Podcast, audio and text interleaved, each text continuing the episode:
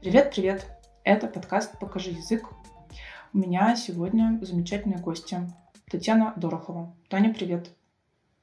Привет! Спасибо, что пригласила в свой подкаст. Я фанатка твоего канала. С удовольствием тебя читаю. Очень рада прийти еще в один твой формат, поговорить про интересное. Ой, так приятно, так приятно. Я сейчас могла бы, повалялась бы в счастливом обмороке, но нужно писать подкаст. Вот поэтому отложу эту возможность до э, дальнейшего времени. А почему я Таню пригласила? Таня... Э, у меня таких гостей еще не было. Таня занимается, профессионально занимается созданием и развитием сообществ. Можешь нам немножечко э, провести экскурс в свою работу? Что это за профессия такая? Да, мы с тобой сейчас, когда готовились включаться, говорили о том, что э, вообще сообщества делают разные люди. Э, и иногда из своих интересов, иногда, как ты, например, это побочная часть твоей основной профессии, а иногда это, как у меня, mm-hmm. это моя основная профессия, моя основная работа.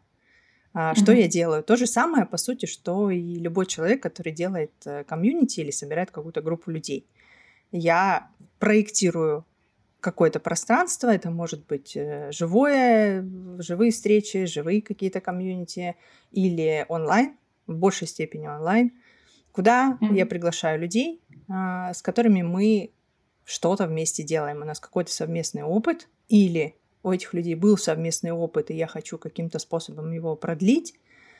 Я делаю коммерческие сообщества, да, то есть сообщества для онлайн-школ, сообщества mm-hmm. для каких-то бизнесов, но очень люблю микрокомьюнити, которые вырастают из какого-то интереса и желания друг другу помогать в разных сферах. Вот.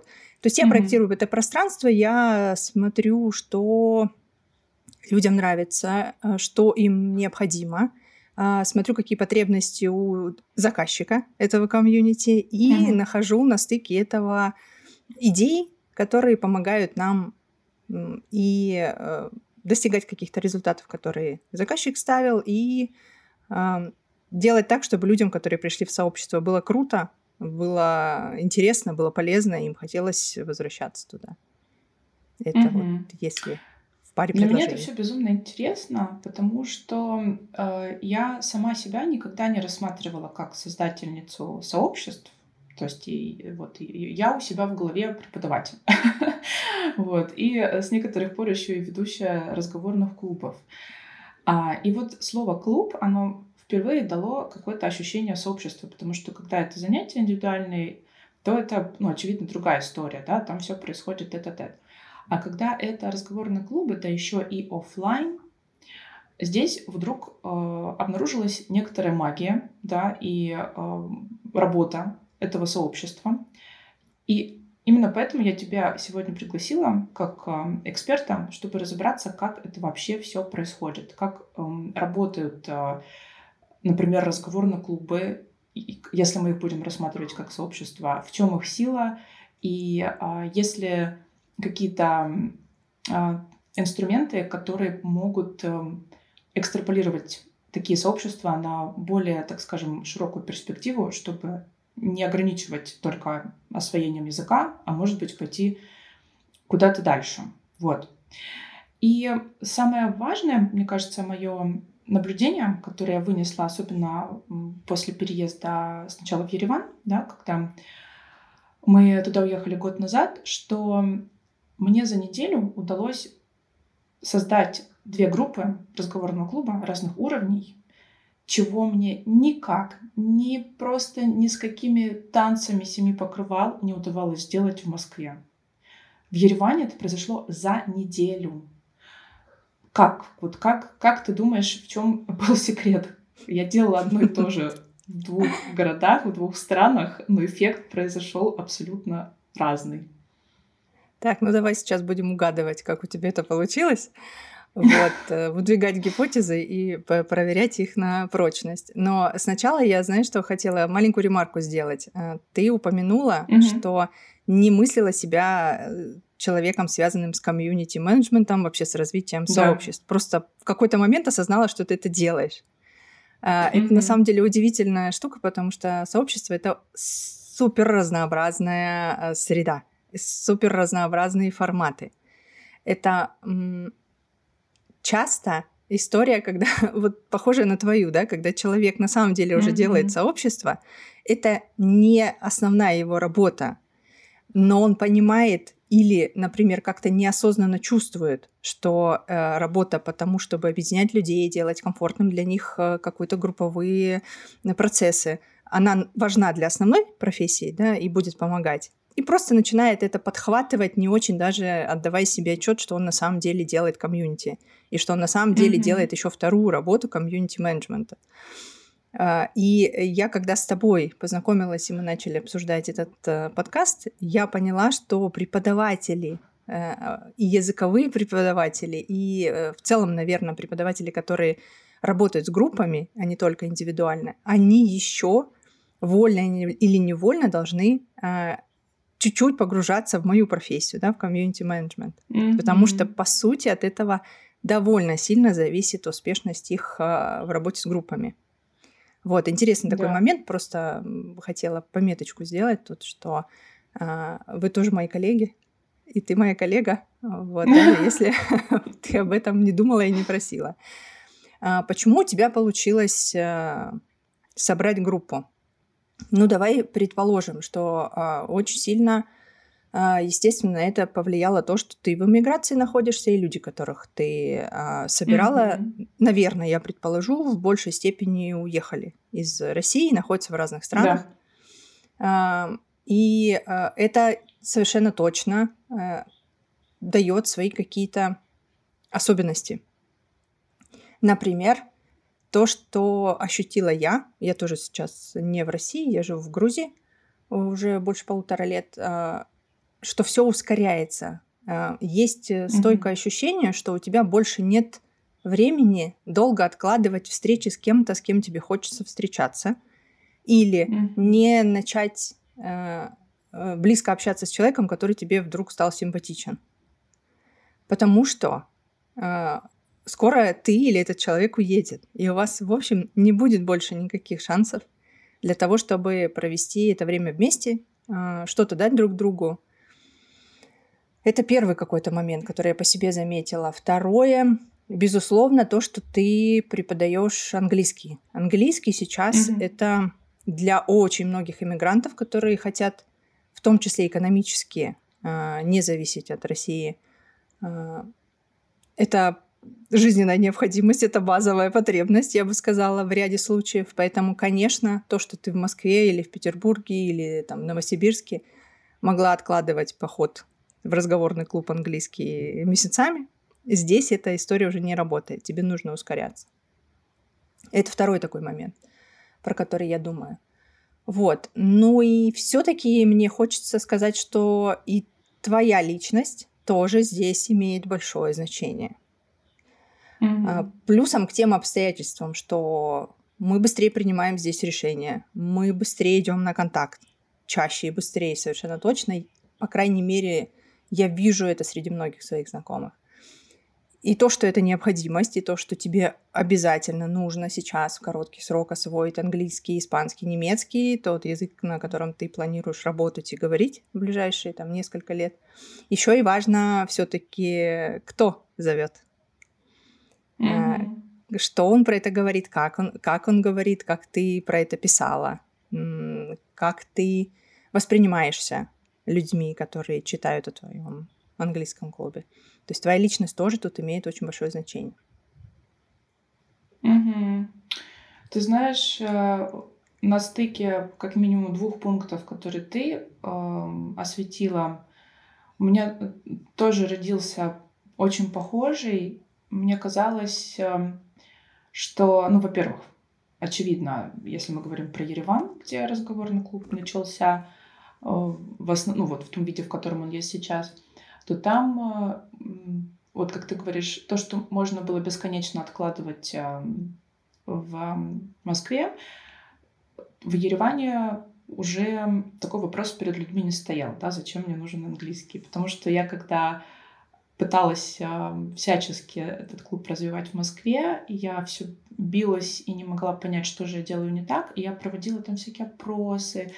И было очень смешно, что ребята, которые ходили, они там, в Google форму заполняли, и там был вопрос о том, как тебе кажется, вот зачем тебе посещение разговорного клуба, зачем тебе английский? Одна девочка, причем, и, разумеется, я знаю, кто, кто это ответил, хотя было, был анонимный опрос, но мне понятно, я знала, кто это сказал.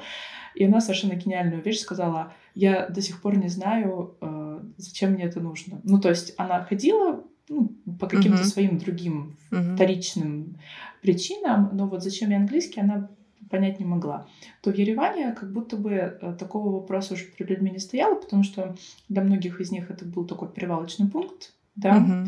а чтобы двигаться дальше, нужен английский. Uh-huh. Вот. Э- это первое. А второе, что еще более... Ну, это уже с течением времени я как-то поанализировала, и э, у меня есть такая гипотеза, что многие так легко... стекались в такие сообщества, потому что ведь их было очень много всяких, самых-самых разнообразных, там, начиная от йоги э, в парке, заканчивая, я не знаю, там, да, да просто чем угодно, там, не знаю, игрой в футбол.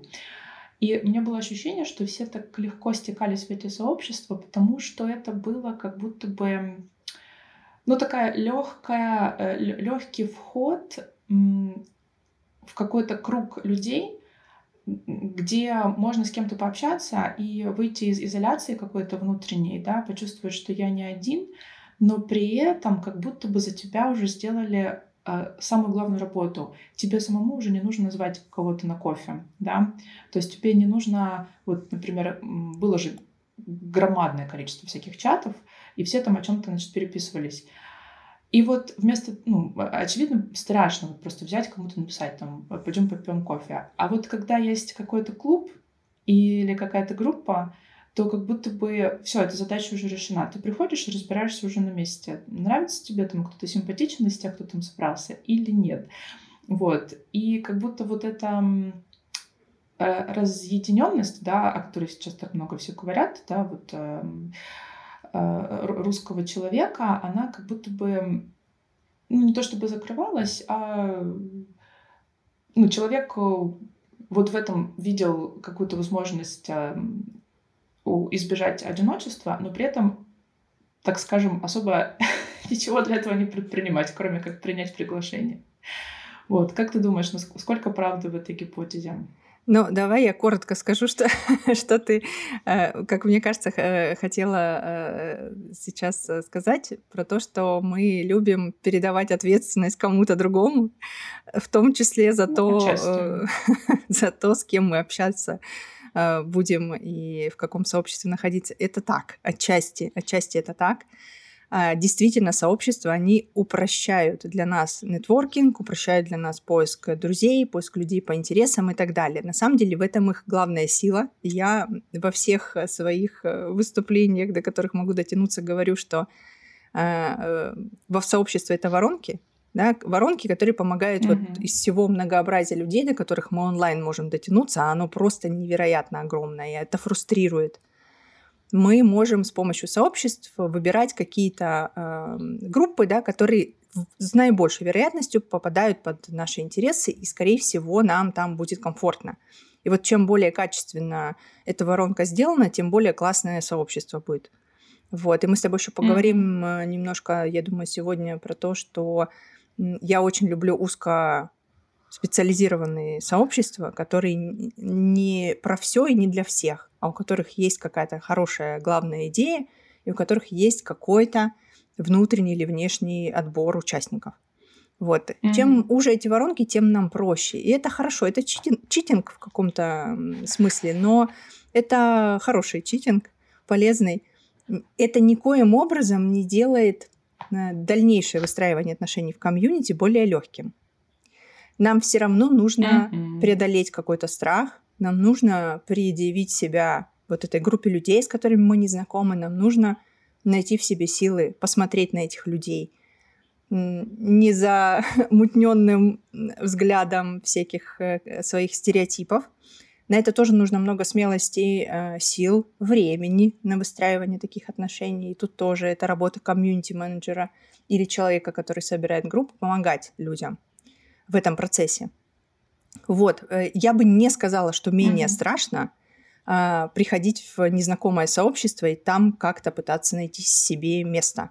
Это тоже страшно, так же, как если ты кого-то зовешь на кофе или ты в рандом кофе с кем-то смычился и вам нужно созвониться. Но а, это помогает выбрать а, группы людей, которые тебе сейчас наиболее конкуренты, скажем так. Mm-hmm. Да. Совершенно э, соглашусь с тобой по поводу того, что это только начало истории, да, это только присказка, когда человек принял приглашение, и он пришел в этот клуб, потому что я видела среди ребят очень-очень большую потребность в каком-то общении, и было такое чувство, что в целом порог входа в контакт, он был как будто ниже, да, вот в связи с... Э, эмиграции, да, в связи с переездом, как будто бы, э, ну, если бы мы могли представить, что такой есть опросник или тест, да, для другого, вот, подходим мы или не подходим, то вот в эмиграции таких пунктов их меньше, потому что какие-то э, галочки, они уже по дефолту там проставлены, и мы уже что-то друг про друга понимаем заведомо. Вот, но это только начало, потому что я в том числе видела, что вот насколько велика эта потребность в общении, настолько она, ну, настолько человек как будто теряется, когда вот, например, клуб закончился, встреча закончилась, да, и все как-то так потопчутся, потопчутся, и большинство людей просто расходятся по домам, да, и ждут следующей встречи. То есть не очень понятно, что с этим контактом делать дальше.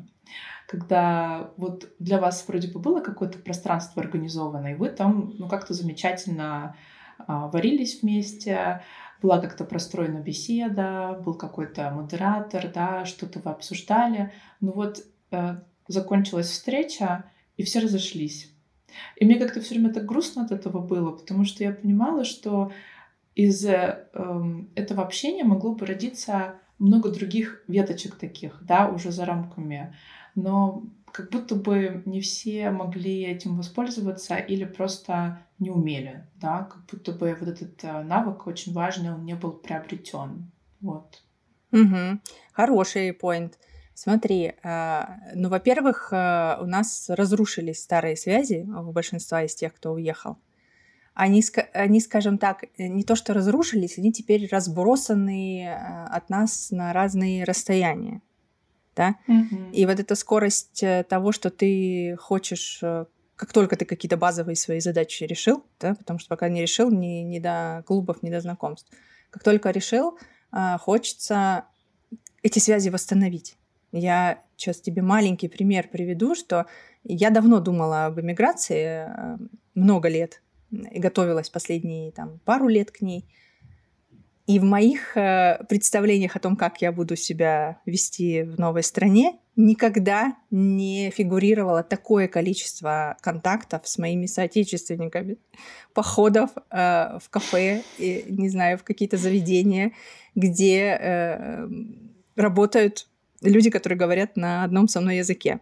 Я хотела интегрироваться, я хотела приехать и сразу-сразу тусить с местными, учить язык и вот это все. И на самом деле я довольно много общаюсь с местными, слава богу, в Грузии позволяет отсутствие языкового барьера это делать. Но вот у нас появилось в моем районе, в котором практически нет тусовочных мест, он такой специфический, появилось одно кафе, бистро, которые открыли две девушки, они жили в Петербурге, они совершенно очаровательные, у них очень такая домашняя атмосфера. И когда я к ним прихожу, я понимаю, что ничего более теплого я не испытывала ни в одном заведении Тбилиси. Мне очень важно, что я могу к ним прийти как домой, что я могу просто mm-hmm. посидеть в коридоре на стуле, выпить шотик прекрасного лимончелло, поболтать с ними о том, как у них дела, и пойти дальше по, по своим делам. И это дает очень-очень сильное ощущение какого-то дома, какого-то якоря. Вот, это к вопросу про то, почему мы жмемся друг к другу, в том числе. Хотя некоторые из нас хотели, наоборот, держать дистанцию хотя бы первые несколько лет, чтобы освоиться с местными. Вот, по поводу того, что а, не продолжается общение. И вообще, а, когда вроде бы люди уже познакомились, да, они, они посмотрели друг на друга, и у них возникла симпатия, и ты вот как человек, который это пространство организовывает, видишь, что симпатия есть, но они ничего с ней не делают. Я здесь люблю повторять такую фразу, что я часто слышу, как говорят, что пандемия разучила нас общаться. Но mm-hmm. мне так и хочется сказать, а что мы до пандемии были так прекрасны в общении? У нас все было хорошо с коммуникациями, мы умели взрослыми знакомиться. Ну, то есть, как бы, сейчас хорошо, конечно, все списать на пандемию, но на самом деле этого и не было и раньше. Нам mm-hmm. же часто очень коллективы выдавались в нагрузку к обучению, там, школе, университет, детский сад. Э, о том, что можно часто и э, придирчиво выбирать место работы, тоже, ну, далеко не все знают, и не все... Не для всех это возможно, да, то есть это тоже в каком-то смысле mm-hmm. привилегия э, людей определенных профессий, определенного уровня жизни, определенного образования. То есть мы как бы не очень-то и привыкли выбирать себе общение. А когда старые yeah. связи отваливаются в силу того, что ты взрослеешь, да, в силу того, что ты эмигрируешь, и друзья твои в разных странах остались, то навык этот ниоткуда не возьмется. Вот. Mm-hmm. Я что для себя поняла? Когда сама инициировала общение в каких-то небольших группах, в которых я училась, или с которыми мы играли, не знаю, в футбол, или еще что-то, такое вне уже, вне основного формата, формата mm-hmm. группы, я поняла, что почти все очень хотят общаться. Вот эта потребность в общении, она очень сильна у нас, она никуда не девается. Другое дело, что да. это очень страшно. Вообще человеческие взаимоотношения – это страшно. Это такая очень неизведанная территория, когда тебе нужно и про себя много понимать, и других уметь принимать, и слушать э, внимательно, и говорить про себя внятно. Э, за этим тянется очень много навыков, которые у нас часто не очень сильно прокачаны. Поэтому mm-hmm. желание есть, а выразить его инструментов не хватает. Mm-hmm. И вот одна из важных штук, которую можно тоже делать в комьюнити, я не говорю, что это нужно делать тебе, потому что это прям уже еще доп-доп нагрузка, да? Но это, например, делаю я в своих сообществах. Я помогаю людям знакомиться, и я в процессе этого учу их знакомиться. Как о себе рассказать, как можно выстроить вот этот первый контакт, какие вопросы задать друг другу. То есть я сначала погружаю их в, этот, в эту атмосферу, когда у них есть возможность не банально, интересно поговорить про себя. Они начинают вспоминать вещи, о которых уже много лет никому не рассказывали. И надо видеть mm-hmm. в этот момент эти лица, насколько человеку приятно вспомнить, какой он интересный или какая она интересная, и как... с каким вниманием слушают другие. И вот это чувство, когда ты его помогаешь ему родиться, вот это чувство, что это очень приятно на самом деле знакомиться, очень приятно рассказывать о себе, не менее интересно слушать другого, оно со временем помогает преодолеть страх и рождает желание уже самому выходить на контакт. Но это mm-hmm. тоже довольно долгий процесс. То есть я тут не думаю, что э, мы всем комьюнити миром быстро справимся с этой задачей. Потому что, ну, еще не надо скидывать со счетов всякий травматичный опыт. Всякий травматичный да. опыт у людей, который связан во многом с взаимодействием с другими. Неловкие знакомства, какое-то недопонимание, неумение о себе сказать и прочее, прочее. Ну, вот кого-то в детстве на сцену выталкивали насильно стишок рассказывать. И он с тех пор э, не может э, о себе интро написать в чате, никак преодолеть этот барьер. У кого-то еще да. какие-то кринжовые истории. Ну, то есть очень мало людей, кто может свой круг знакомых осознанно развивать, Но обычно это люди, которые mm-hmm. комьюнити-менеджментом занимаются. Да, мне кажется, что это же еще приобрело более такой масштабный характер в связи с тем, что огромное количество людей ищет работу, и им там тоже нужно, во-первых, через слабые связи, так сказать, свои шансы на получение этой работы повышать, а помимо всего прочего, готовить какую-то самопрезентацию. И выясняется, что этот навык тоже абсолютно атрофирован довольно часто. А помимо всего прочего, еще и вести какой-то, прости господи, small talk, от, которых, от которого у многих просто, значит, дрожь по спине моментально, потому что для них это какая-то невозможная субстанция, совершенно чуждая, и вот она только там за, я не знаю, вот... что-то, что принадлежит не нашему миру, да, и как будто бы, ну, как будто так много всего, да, что нужно сразу прокачивать, и это такая тяжесть, да, и думаешь, господи, сколько еще работы над собой э, предстоит, чтобы как-то вообще барахтаться в, в этом новом чудесном мире, да, и, и иметь какие-то перспективы на, на будущее. В общем, действительно, я тоже сейчас, пока слушала тебя, подумала, что, наверное, не, не стоит требовать слишком многого от людей, когда перед ними такой список задач, да, и, в общем, нужно разбираться со всем вот по, по мере, по мере возможностей. Так что даже хорошо, что есть такие сообщества, любые, какие угодно, да, где можно хотя бы, хотя бы лапкой потрогать вот да. эти...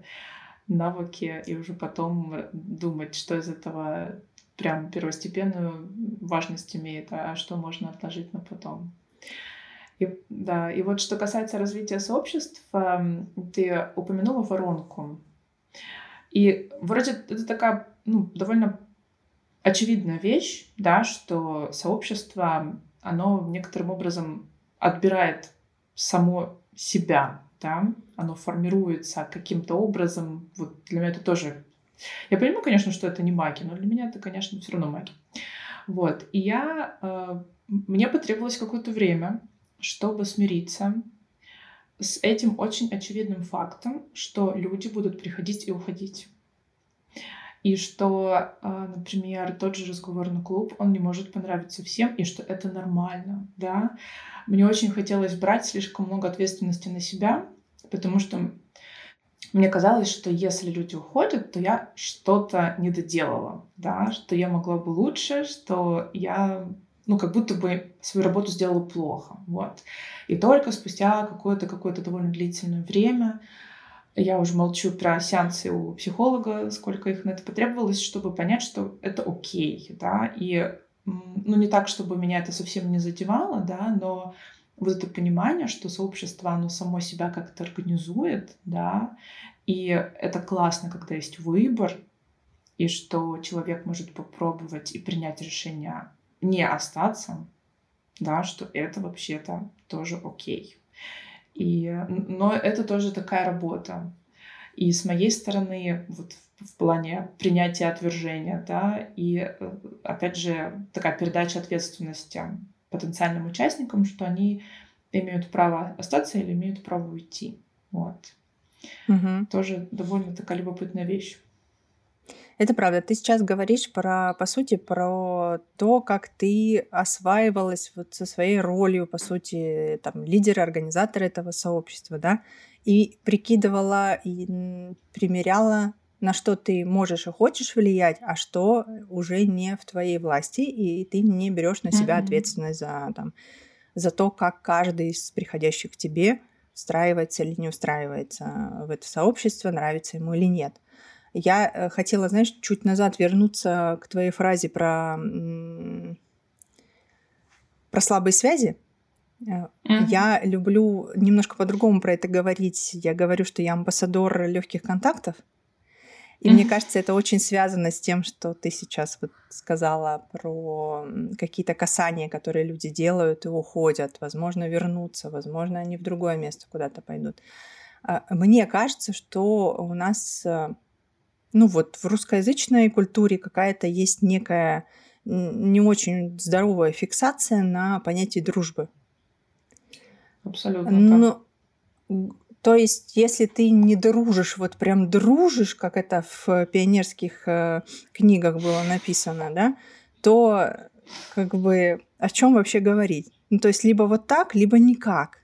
И я думаю, здесь mm-hmm. тоже очень важный такой аспект, э, сильно влияющий на то, почему нам сложно в сообществах выстраивать легкие связи.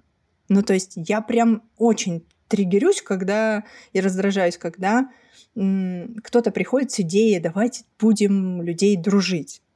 И мне сразу mm-hmm. хочется сказать: а давайте нет. Особенно если приводят в пример еще э- такой, э- такой образ, да, э- вот как дети в песочнице. Вот помните, как дети в песочнице? Раз вышли во двор: привет, я Петя, там, а я Маша, давай дружить, и все, и друзья до гроба.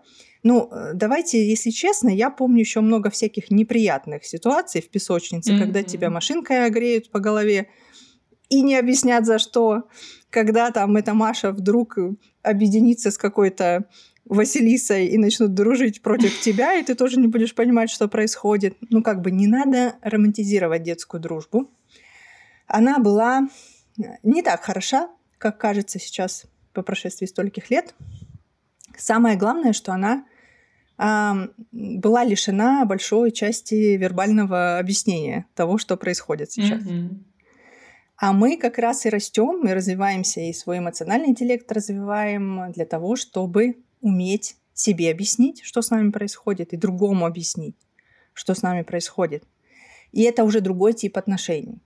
И я за то, чтобы мы выползали как-то вот из этой парадигмы или дружбы, или ничего, в какую-то очень, на самом деле, классную, очень приятную и полезную с точки зрения нетворка, с точки зрения поддержки какой-то в иммиграционных сложностях э, истории про легкие контакты. Это не значит, что это фальшь.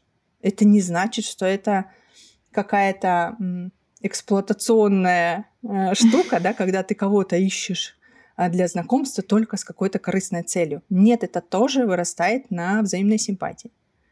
Но это не несет за собой какой-то, вот, знаешь, не подвешен какой-то над этим молот того, что вам нужно обязательно подружиться. А когда ты думаешь, что тебе с кем-то нужно погружиться, подружиться, это сразу несет на себе какой-то такой непосильный груз ответственности. Mm-hmm. И сразу перехочется это делать, вот я гарантирую, потому что, ну, нет на это сил, на вот настолько глубокие отношения, когда мы говорим, употребляя слово «дружба». А на легкие контакты есть. Просто пойти с кем-то погулять и выпить кофе. Просто обсудить рабочие вопросы. Просто, не знаю, там, поныть друг другу на то, что сейчас происходит там в твоей стране с, с документами легализации. Все что угодно. Mm-hmm. А еще это очень классный способ соприкасаться с людьми, у которых э, совсем, может быть, не похожи на твой бэкграунд. Mm-hmm. Это куча, куча потрясающих историй, что с людьми было, как они оказались в этой точке, куда они двигаются. Еще это очень такой классный спектр разнообразных мечт и планов. Ну, то есть для mm-hmm. меня это удивительный мир, когда я понимаю, что люди могут хотеть, желать и двигаться к совершенно разным вещам. Абсолютно противоположным тем, к которым хочу двигаться я. Ну, и это тоже очень круто и очень обогащает. Поэтому легкие контакты на самом деле могут дать очень э, серьезный импакт на то, что с тобой дальше будет. Потому что вот эти Отлично. примеры людей, э, живущих совсем другую жизнь, но вы при этом оказались в похожих обстоятельствах, в одном месте, на короткий период времени. В этом есть какая-то магия, и ее больше, она, она больше нигде не повторится, ее классно сейчас ухватить. И yeah. я вижу, как выстраиваются очень теплые, очень классные отношения. Я пока скажу, ты совершенно да. потрясающую вещь сказала про дружбу. Ты себе не представляешь, сколько раз я слышу вопрос от людей, которые вот, ну, вот мы что-то обсуждаем на встрече или там в индивидуальной работе, неважно. И когда... Сколько раз я слышала вопрос: Ксения, ну вот, а как сказать? Ну вот он мне не друг, но вот это и не приятель, ну вот... вот. Я говорю, friend. Не, ну, ну мы же не друзья, ну... Я говорю, friend. Не, ну, ну я же не могу его называть другом. Friends. И вот это просто такая, как какое-то внутреннее сопротивление людей, что как я могу этого... Мы еще...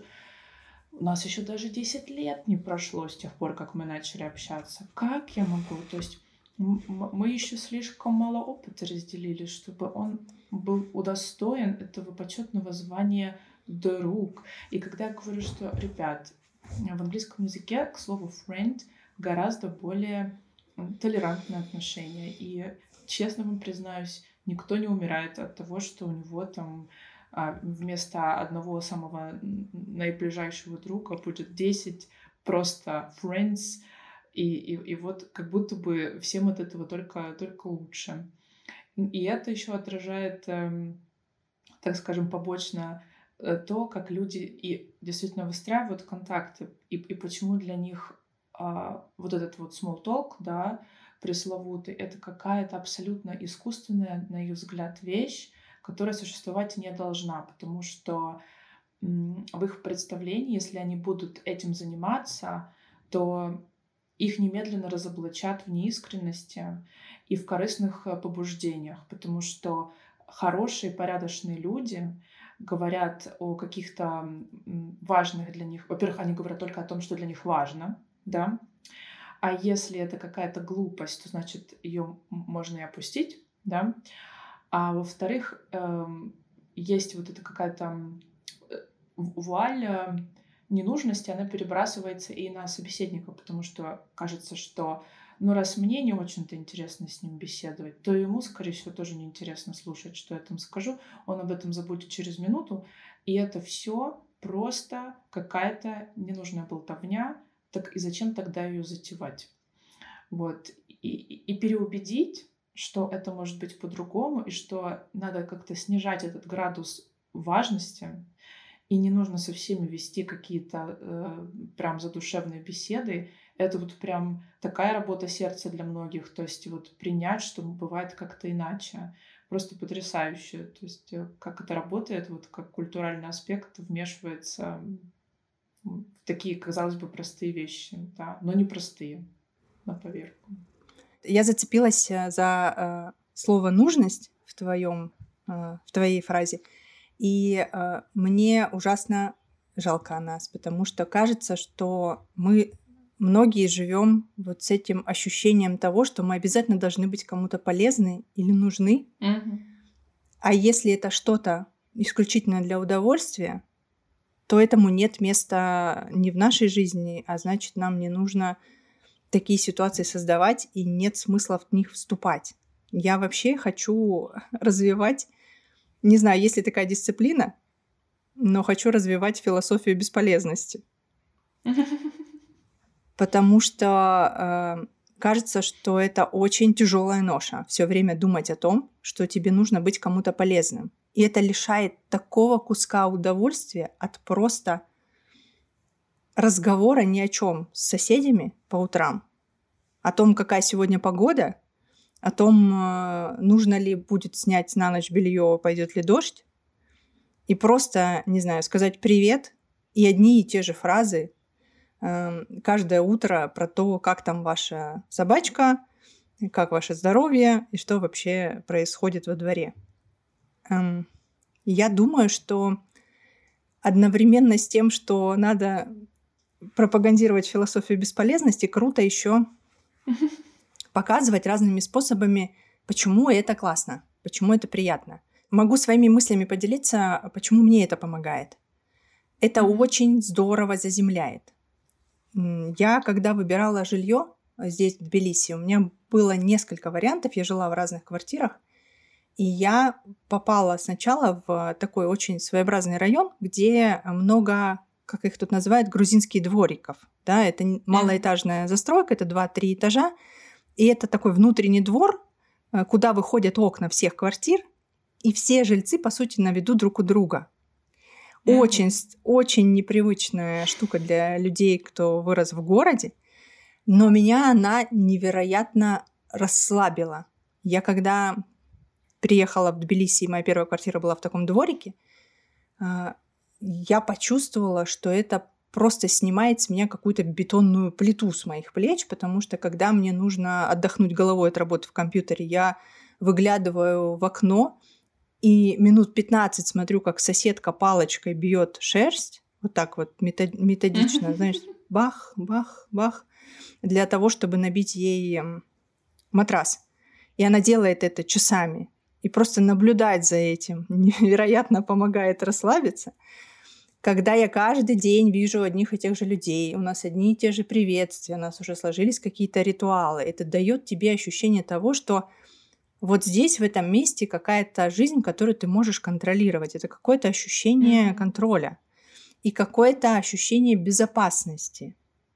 Потому что ты видишь всех, все видят тебя, и понятно, что может всякое случиться, и такое бывает, и в любой стране, и так далее.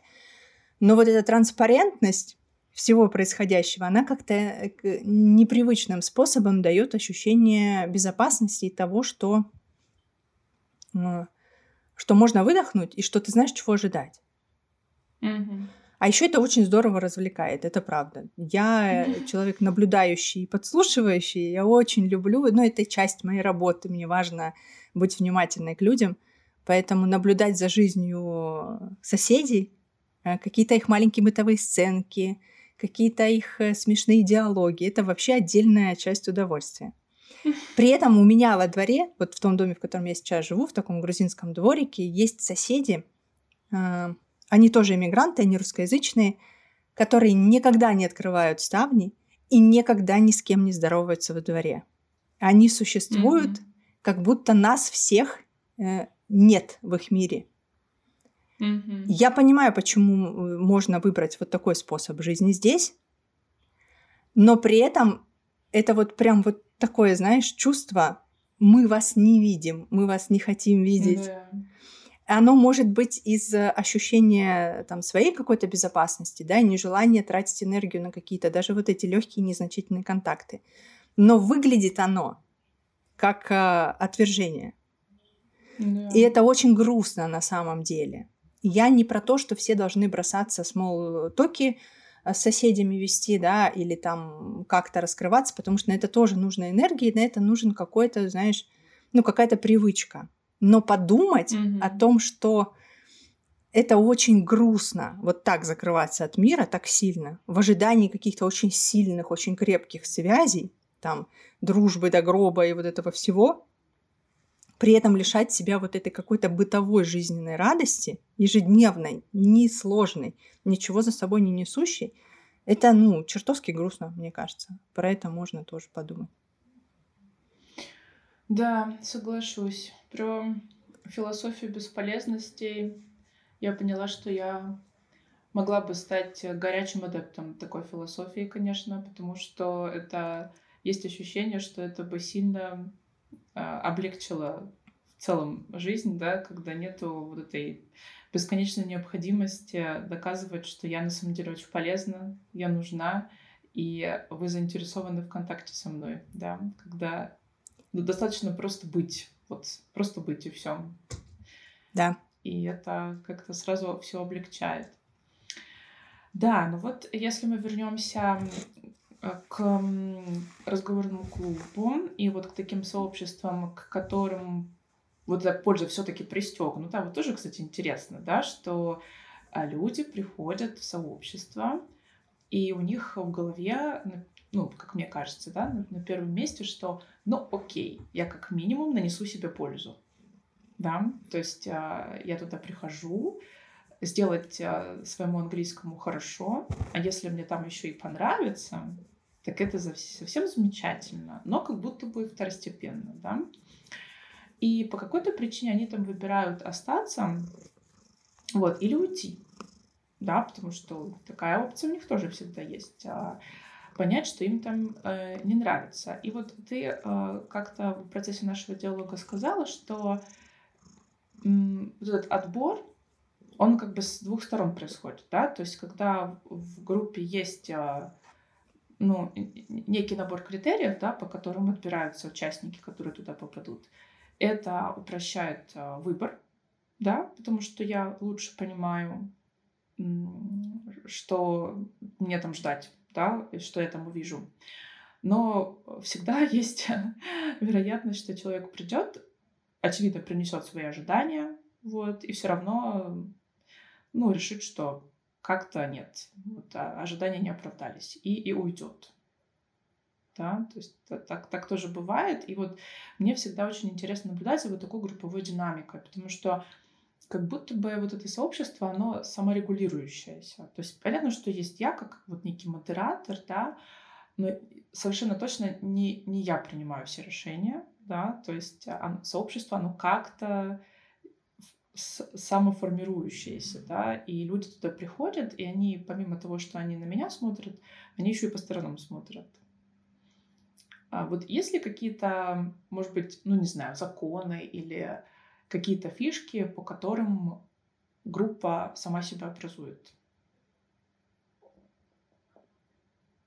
Вот эта фраза, что группа что-то делает сама собой, это ключевая вообще во всей моей работе. И это большое mm-hmm. желание людей, которые э, думают о том, чтобы создать сообщество. Да? Я консультирую по, по комьюнити, менторю, и ко мне часто приходят с запросом, который в самом начале звучит так: а вот как бы вот что-то вот так сделать, а потом они сами. Вот, и я даже придумала лабораторию такую для комьюнити-ведов, которую назвала «Хочу, чтобы они сами», потому что это краеугольный камень всей этой профессии и вообще работы с людьми. Я сейчас немножко издалека захожу, сейчас к твоему вопросу подберемся. Вот, и я в том числе, изучая разный опыт чужой сообществ, там и международный, и российский, я ищу все время ответы на вопрос, как же сделать так, чтобы группа действительно активно жила сама, не только саморегули... не только саморегулир... не только самоорганизовывалась, но и а, проявляла инициативу, а, продолжала какое-то общение вне, придумывала какие-то новые форматы. И вообще вот такая, знаешь, очень приятная глазу комьюнити-веда жизнь была. Без какого-то постоянного подпушивания. И это непростой вопрос. Я за поиском обращалась и обращаюсь и к анархистским практикам, потому что их э, практики с аффинити-групп, с аффинити-группами, когда э, объединяются небольшие группы хорошо знакомых, близких друзей, они очень э, похожи на то, что люди ожидают от э, сообществ. И вообще к истории какое-то развитие разных э, комьюнити, в том числе не очень э, полезных для людей, почему люди там годами удерживаются и что их там держит, даже если там плохо. В общем, пытаюсь этот mm-hmm. опыт как-то осознать, но пока э, я думаю, что здесь несколько слоев есть. Во-первых, да, группа может саморегулироваться, особенно когда она небольшая, особенно mm-hmm. когда все-таки это довольно четкая воронка. Например, давай возьмем пример твоего клуба. В чем здесь какая-то, какой-то выбор, по каким критериям происходит? Во-первых, это люди, которые учат английский, да? А у них есть какая-то мотивация к этому процессу, и у вас есть основное занятие, которым вы в этом комьюнити, вот в этой группе занимаетесь, да? То есть оно mm-hmm. центровое, вокруг которого может закручиваться другая жизнь, а может не закручиваться. Эта основа не пострадает. Ты как минимум будешь приходить учить английский в какой-то mm-hmm. там приятной компании. Второе. Я думаю, что, опять же, вернусь к твоей личности, к тебе приходят все равно люди плюс-минус с какими-то в чем-то похожими чертами характера, темперамента yeah. и так далее. Это всегда так, потому что личность человека, который собирает группу, она имеет большое значение. Это тоже своего рода часть воронки. То есть люди, mm-hmm. с которым с тобой будет совершенно некомфортно, да, они, наверное, к тебе и не придут. Им не понравится, как ты пишешь про этот клуб, им не понравится твой блог. Не знаю, что-то еще им там не понравится, они даже не, не будут это рассматривать как опцию. То есть все равно есть mm-hmm. какой-то отбор. Поэтому плюс-минус какая-то однородность на входе уже присутствует. Я не знаю, проводишь ли ты какое-то входное, там, не знаю, встречу, собеседование, еще что-то, когда ты приглашаешь людей в клуб, но еще Вот таким способом можно какой-то отбор а, производить. Хотя бы по каким-то базовым моментам адекватности, опять же, понимания того, mm-hmm. куда человек идет и какие там правила. Вот. И есть еще история, когда вот собрались люди в твою группу, да, и они какое-то время присматриваются друг к другу, но у них потихонечку начинают выстраиваться отношения. Вот я сейчас тоже начала заниматься в группе по испанскому языку, и у нас прошло буквально несколько занятий, я чувствую уже потихонечку-потихонечку, как из вот этих десяти совершенно незнакомых друг другу человек, мы становимся друг другу чуть ближе, чуть понятней, где-то снижается раздражение от каких-то чужих проявлений, которые, например, на первом занятии возмущали, где-то mm-hmm. там теплоты больше появляется, где-то интереса. И вот э, эта группа выстраивает между собой отношения какие-то, да. И тут есть еще такой момент, да, что э, отношения выстроились, и если она открытая, через какое-то время, например, к нам присоединится кто-то новый, он будет уже немножечко в другом положении. Он будет видеть, что здесь mm-hmm. есть какая-то уже выстроенная эмоциональная связь, а он еще не в ней. И здесь э, в достаточной степени будет зависеть все от того, насколько у человека есть желание вкладывать усилия в то, чтобы в эту группу влиться. Да. То есть ему будет чуть сложнее, чем тем, кто пришел изначально. Да? Всегда в каком-то комьюнити, которое открыто. Открыто, это значит, в него могут присоединяться люди.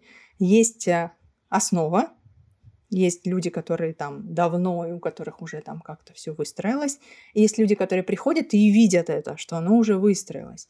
Это одна из таких сложных задач комьюнити-менеджера в таких группах м, правильным образом и внимательно людей онбордить. Вводить таким образом, чтобы они тоже почувствовали, что они здесь не посторонние. Это mm-hmm. целая такая история непростая. Вот, поэтому это можно на разных уровнях организовывать, но нужно понимать, что иногда человек уходит, потому что он не нашел в себе сил на то, чтобы начать вливаться в ту группу, которая уже существует. Не потому, что ему не понравилось. Mm-hmm. Бывает, что просто нет сил, нет ресурса на это, есть какой-то страх, еще что-то. Ну, все что угодно может быть.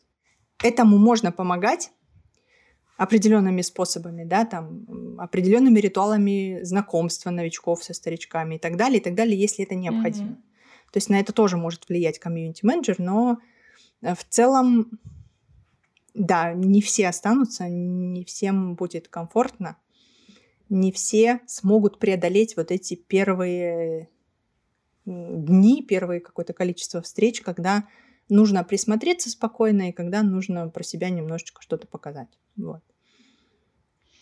Да, соглашусь. И многие...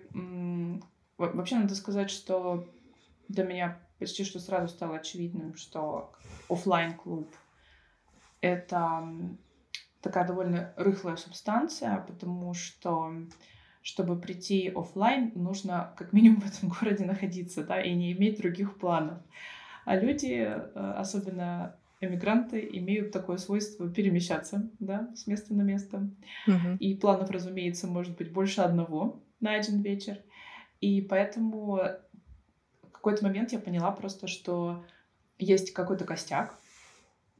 В зависимости от даже сезона это будет разный процент. И есть люди, которые будут приходить с какой-то периодичностью, и есть люди, которые будут приходить и уходить. Но все равно, когда человек только обращается впервые, у многих есть такой вопрос и опасения, что, ну, у вас же, наверное, там группа сложилась, и я там буду чувствовать себя как-то совсем посторонним. Вот. И если такой вопрос мне задается, то, конечно, я проговариваю, да, что как на самом деле обстоят дела, вот, и что у нас совсем не страшно. Вот, а очень даже наоборот. Но да, я чувствую, что у многих, возможно, что есть какое-то количество людей, которые этот вопрос не задает, но он у них есть, и он их останавливает от принятия решения, потому что им кажется, что, ну, наверное, лучше не соваться уже туда. Там все слишком как-то хорошо организовано и сбито. Вот, а я там буду себя чувствовать совсем лишним. Вот. Но это уже, так сказать, тоже ответственность человека, потому что, в конце концов, ему как минимум нужно спросить, да, так это или не так. Вдруг совсем не так. Это правда, ты права, что это многих интересует, и права, что не все это озвучат, этот страх. Но, опять же, если вдруг у тебя будет необходимость как-то поработать с людьми, которые, которые не решились прийти в твою группу, потому что им страшно не влиться в какой-то устоявшийся коллектив, с этим точно ты можешь поработать. Это потребует от тебя mm-hmm. дополнительных усилий, но так можно делать. Вот. Что-то я хотела сказать еще на эту тему важное, про то, что все уже слишком хорошо. Это еще и, знаешь, про ощущение, когда ты смотришь на какую-то группу людей, у которых выстроились отношения, они такие расслабленные, у них там какие-то свои уже шуточки, уже какая-то история своя.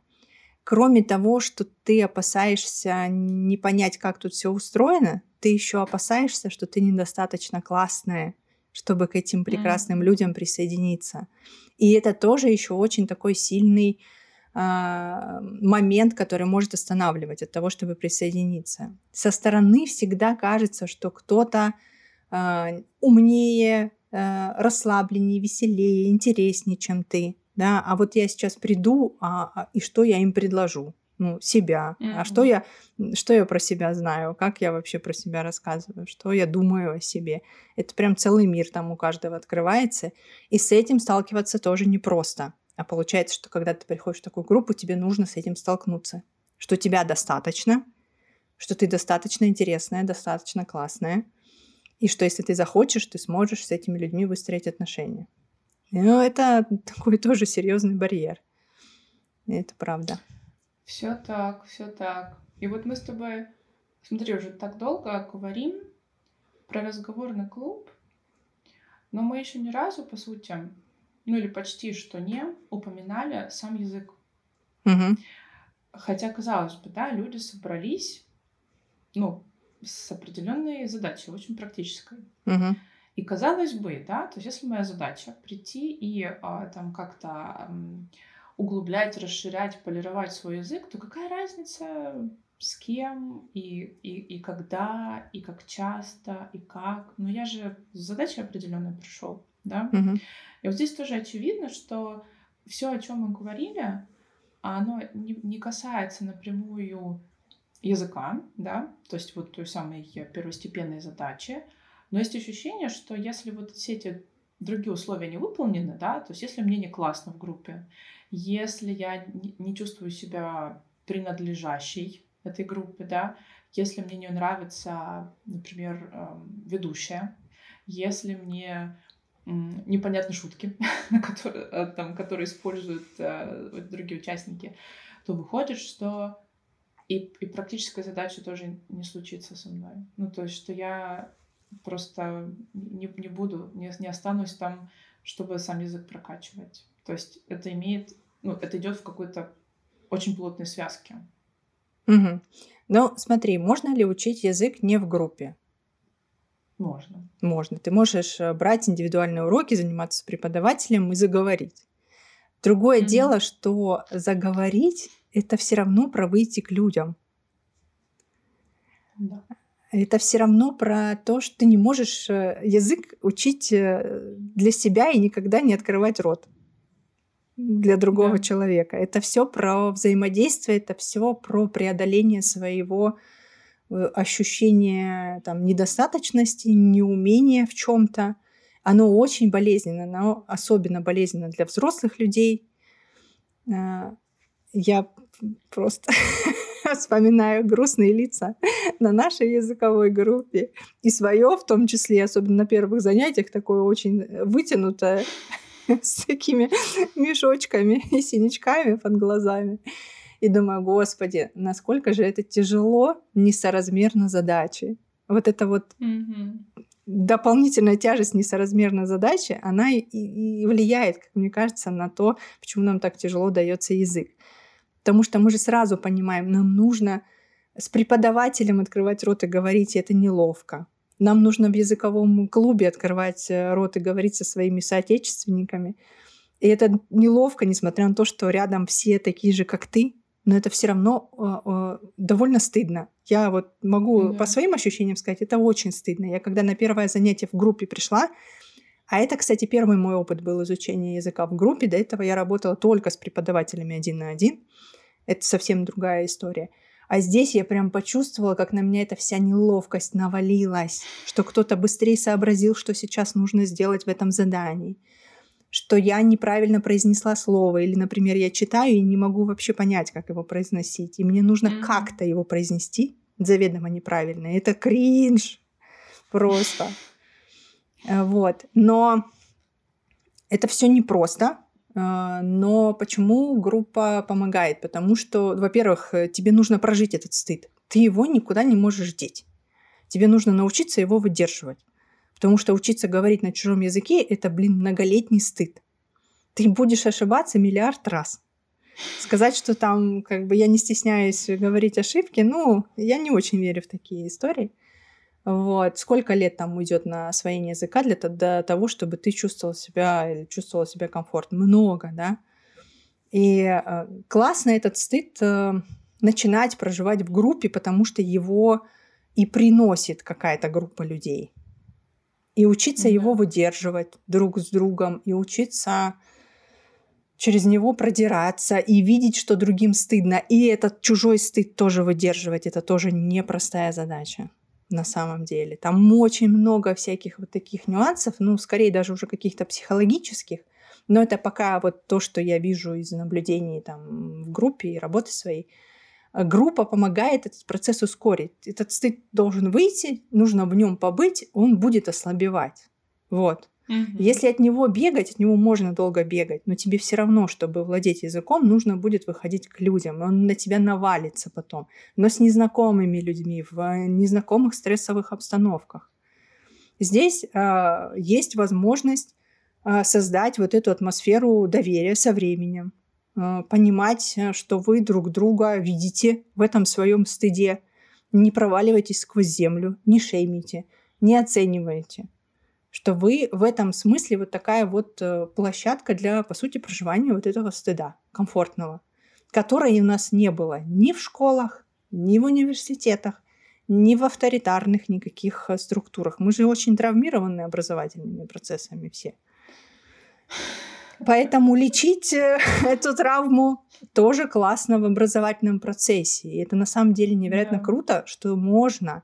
учить язык вот так, не вздрагивать и ждать, когда тебе будут... Фамилию твою тебя, да, да, тебя будут отчитывать, да, и оценивать все время. Все время тебя оценивают и отчитывают. И все время с таким легким, легкой интонацией недовольства. Вот. А когда ты можешь ошибаться, быть смешным и быть неловким, и покраснеть, и это все увидят на камеру, да, и пережить это, и прийти на следующую встречу. Это жутко крутой терапевтический процесс. Ну, он как бы не заказывался, но кажется, что при изучении языка он происходит сам собой. Поэтому я не знаю, что тут лучше, чем группа, чем разговорные клубы помогают этот процесс пройти быстрее, выбраться на какую-то такую более твердую почву, меньше стесняться делать ошибки, все равно кринжевать, все равно там стыдиться, но это тебя не будет останавливать. Вот это самое страшное. Самое страшное — это остановиться от страха, вот погрузиться в это все. Да. Ты знаешь, доказано это или не доказано, я имею в виду научно, да, что стыд лечится, ну, точнее как, что мы набираемся стыда в контакте с другими людьми, но в другом контакте от этого стыда можем избавиться, ну, или, по крайней мере, его снизить, да. Это, как минимум...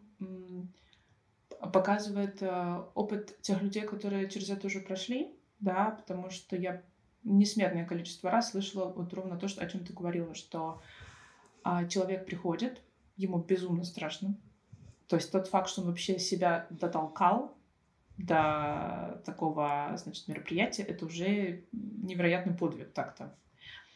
И по прошествию времени он вдруг понимает, что, во-первых, никто не падает в обморок от того, что он там сказал что-то не идеально. Вот я вот я сейчас ровно цитирую то, что мне говорят очень часто. А во-вторых, что э, он сам вообще-то не особо обращает на то, как говорят другие. И э, если человек идет дальше, он думает, хм, а может и они тоже не обращают внимания там как-то особенно на то, что я говорю. Так, так, так. То есть кажется, это все не так опасно, как кажется на первый взгляд, да.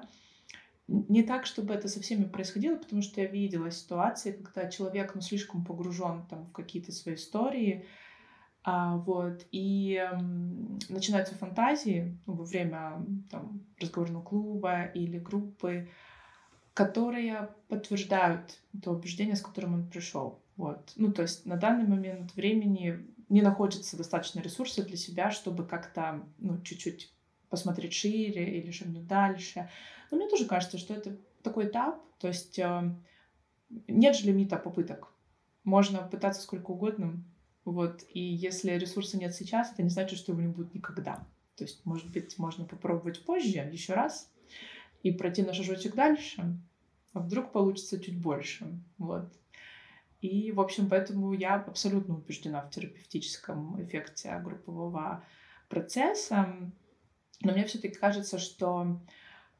Я не знаю, может быть, я слишком много на себя беру, конечно, но, на мой взгляд, как он выстроен, еще очень влия... зависит и от того, кто этим занимается, потому что группа работает как-то вот сама по себе, очевидно, но если ей совсем не заниматься, то она развалится или превратится во что-то другое, трансформируется в что-то, чем она изначально не являлась. Вот. И здесь, конечно... ну, какой-то системообразующий элемент, он все-таки важен, вот, потому что, ну, так или иначе, как бы, кто инициировал, тот изначально на себя берет вот это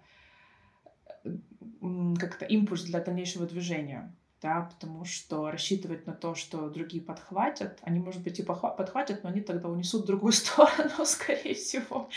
То есть то, как они это видят. А чтобы это продолжало работать, это все-таки еще труд со стороны организатора. Прям такой довольно интенсивный. Абсолютно. Вот. И это тоже важно учитывать. А, абсолютно, ты очень права. Я вообще хочу, чтобы возник профсоюз комьюнити-ведов, и людей, которые занимаются сообществами, даже если они так не называют себя. Потому что это очень тяжелая работа. Это работа. Это очень много усилий. И бывает сложно объяснить, в чем эти усилия заключаются.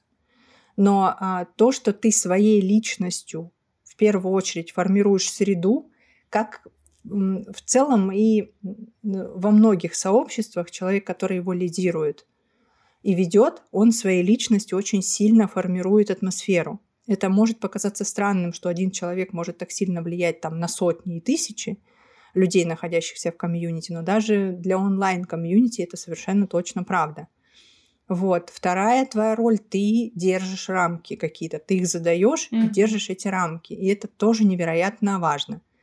Мы не, ну, нельзя собирать людей, не давать никаких рамок. Это хаос, и это всегда заканчивается плохо. Ты держишь рамки, и третье, что, что ты делаешь, это тоже всегда такой интересный баланс. Его надо чувствовать в контакте с людьми, с которыми ты это делаешь, да, когда ты даешь возможность свободе проявлений, несмотря на то, что у вас есть тематика, и у вас вообще-то образовательный процесс основной. Ты говорила, не в этом нашем разговоре, но чуть раньше, когда мы с тобой беседовали, что ты даешь возможность людям по-разному проявляться. И для тебя не всегда было просто принять, что, например, для кого-то очень важен такой иг- игровой момент э, в, mm-hmm. в этом процессе, что кому-то хочется чуть побольше пошутить. И как будто такое есть несерьезное отношение, но ты даешь возможность людям получать вот эту вот закрывать вот эту свою потребность, и, видимо, она им помогает двигаться в этом учебном процессе.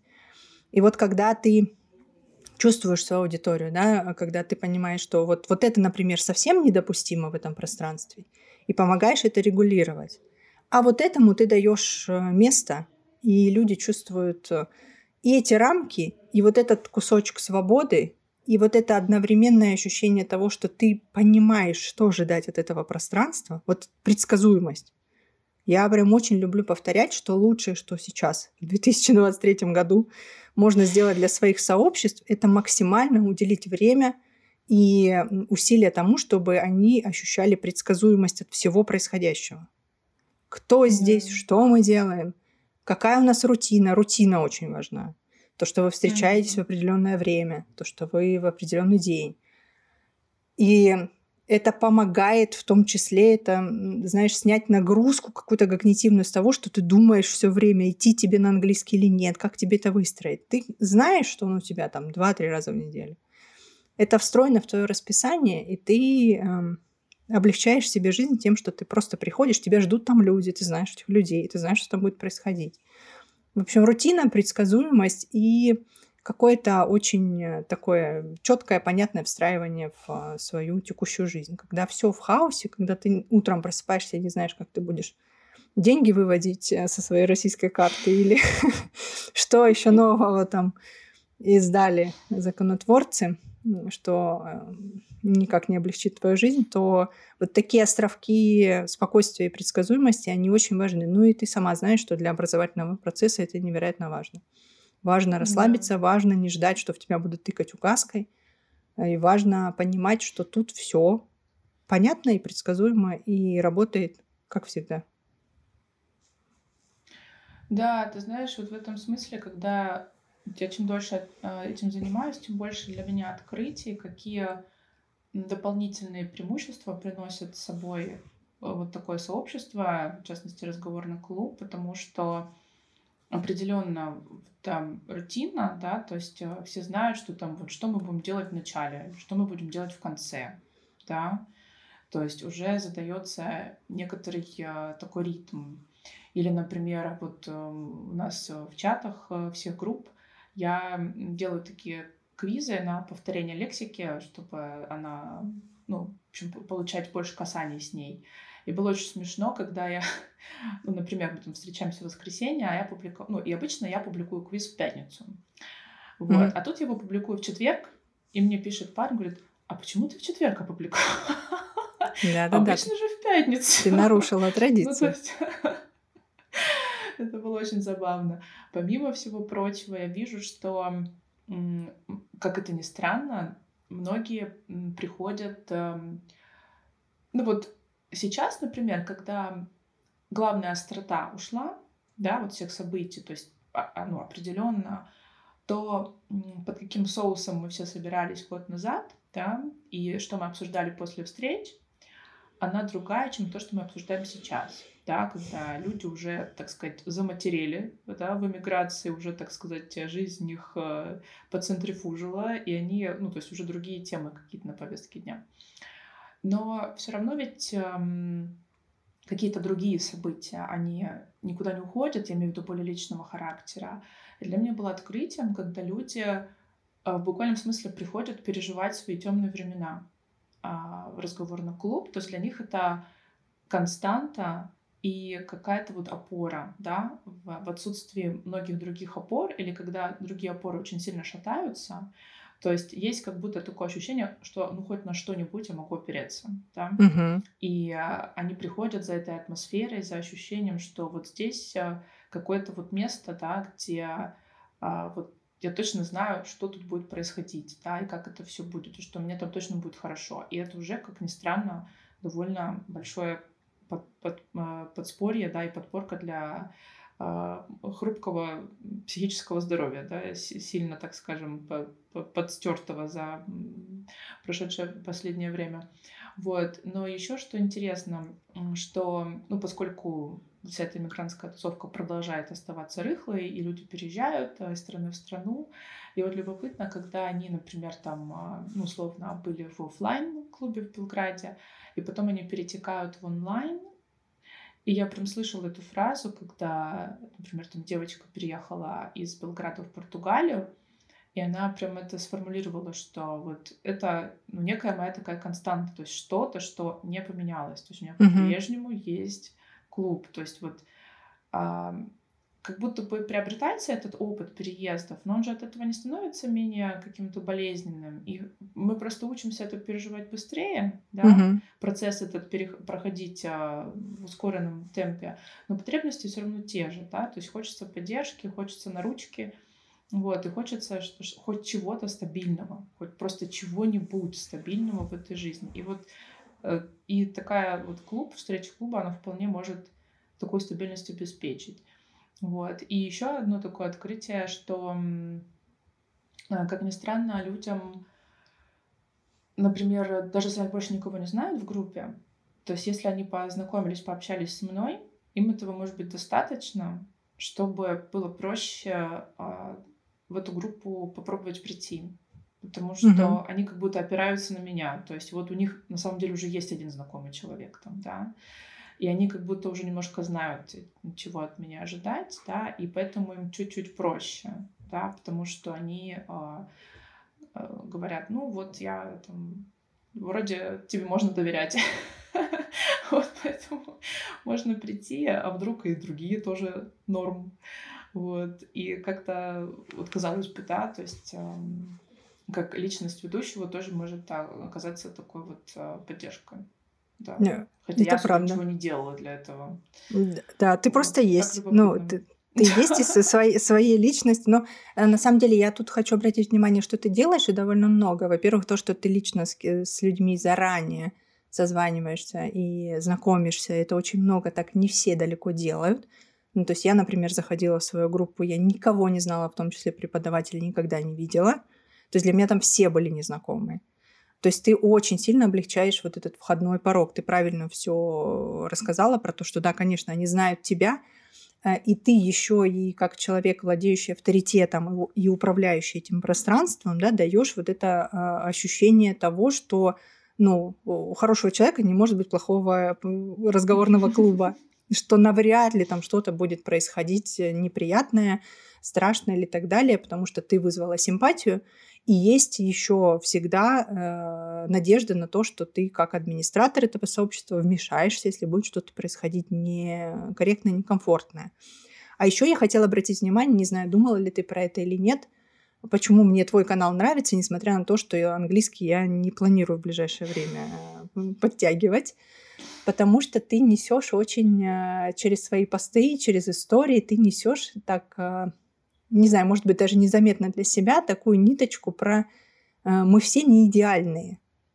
И она очень mm-hmm. сильно расслабляет. Вот я когда читаю твои посты про английский, про всякие ошибки, и про вот это все, у меня есть такое ощущение, что это очень по-доброму и очень про то, что, ребята, мы все так попадаем, с нами бывают неловкие ситуации. Это нормально, это часть жизни. И над этим точно... можно посмеяться, но не высмеивая там, себя или кого-то, а просто потому, что ну, вот, забавная часть изучения языка. К ней можно относиться еще и вот так. И я думаю, что это тоже еще очень сильно влияет на то, что человек приходит, с одной стороны, с ожиданиями от твоего пространства, там, спокойствия какого-то, принятия и чего-то такого. Вот. А с другой стороны...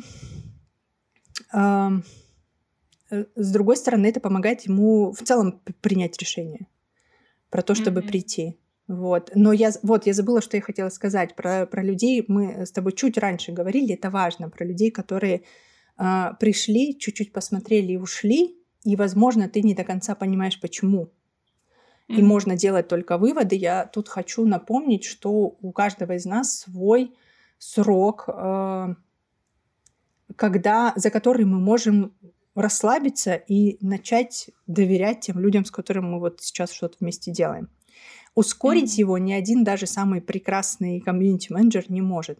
Можно создать условия, в которых этот процесс начнется и будет происходить, потому что он может вообще не начаться. Человек может его даже не запускать, yeah. он просто уйдет. Можно создавать условия и нужно создавать условия, но ускорить вы никого не можете, и у каждого действительно разный срок вот этого допуска к себе, к посторонних людей, и допуска к тому, чтобы с ними вместе что-то делать и делать что-то неловкое, возможно. Вот. И классно быть таким местом, куда можно прийти, уйти, подумать и вернуться, например, да, и просто давать людям вот это ощущение, что да, вы сейчас вышли, да, и это окей, берите сколько времени, сколько нужно, и окей, если вам не понравилось, но если вы захотите вернуться, мы вам всегда будем рады. И это очень-очень мощная штука. про то, что да. это не значит, что если я не смогла первый раз присоединиться, что у меня не будет второго шанса, потому что еще часто про это думаешь. Да. Да, я полностью согласна, что в этом тоже очень много как будто такого разрешения получаешь для себя, что если мне там не понравилось, то это не означает, что с кем-то из нас что-то не так. Вот. Просто сейчас, возможно, не слишком удачное время. Вот. Но можно, если вдруг, попробовать позже. Да, и а, вдруг потом получится. Вот. Это mm-hmm. очень поддерживает. Вот. И вообще мы с тобой много чего поддерживающего сегодня наговорили. И в этом была цель. Для меня. Да, причем поддерживающего и для меня тоже, потому что, ну, очевидно, когда всем этим занимаешься, то не избежать там каких-то сомнений, страхов, там, а то ли я делаю, правильно ли я делаю и так далее. Вот. И даже если я в целом понимаю, что все хорошо, то, так сказать, получить дополнительное подтверждение со стороны никогда не помешает, да. То есть об кого-то свой опыт, так сказать, обтесать и, и, и посмотреть, что точно я в правильном направлении двигаюсь. Вот. Поэтому мне кажется, что у нас все сегодня получилось. Вот. Спасибо тебе огромное за беседу.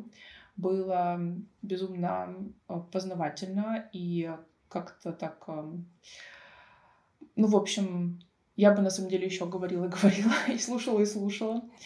Вот. Я обязательно оставлю на тебя ссылки, потому что у тебя есть замечательный канал, вот, который я с удовольствием читаю, и он меня вдохновляет в том числе на темы для клубов, вот, потому что, mm-hmm. да, вот ты писала про экономику одиночества, я с большим интересом ее читала, и ребята в клубе заказывали мне как раз тему, а, вот что-то про там, обустраивание дома, выбор дома и так далее. И у тебя там было много чего прикольного, вот, поэтому а, а, об тебя можно вдохновляться. Поэтому обязательно мы а, ставим на тебя ссылку. И у тебя есть сайт, где еще больше информации про тебя, да, и можно а, даже с тобой познакомиться и что-то у тебя а, попросить, вот, и что-то у тебя заказать. Вот, поэтому буду очень рада, если а, с помощью нашего подкаста тебя, о тебе узнать еще больше людей. Вот. Спасибо. Супер. Большое. Да, спасибо. Приходите, да, ребят, буду рада. Ну что, прощаемся. Пока-пока. Да, спасибо. Пока всем.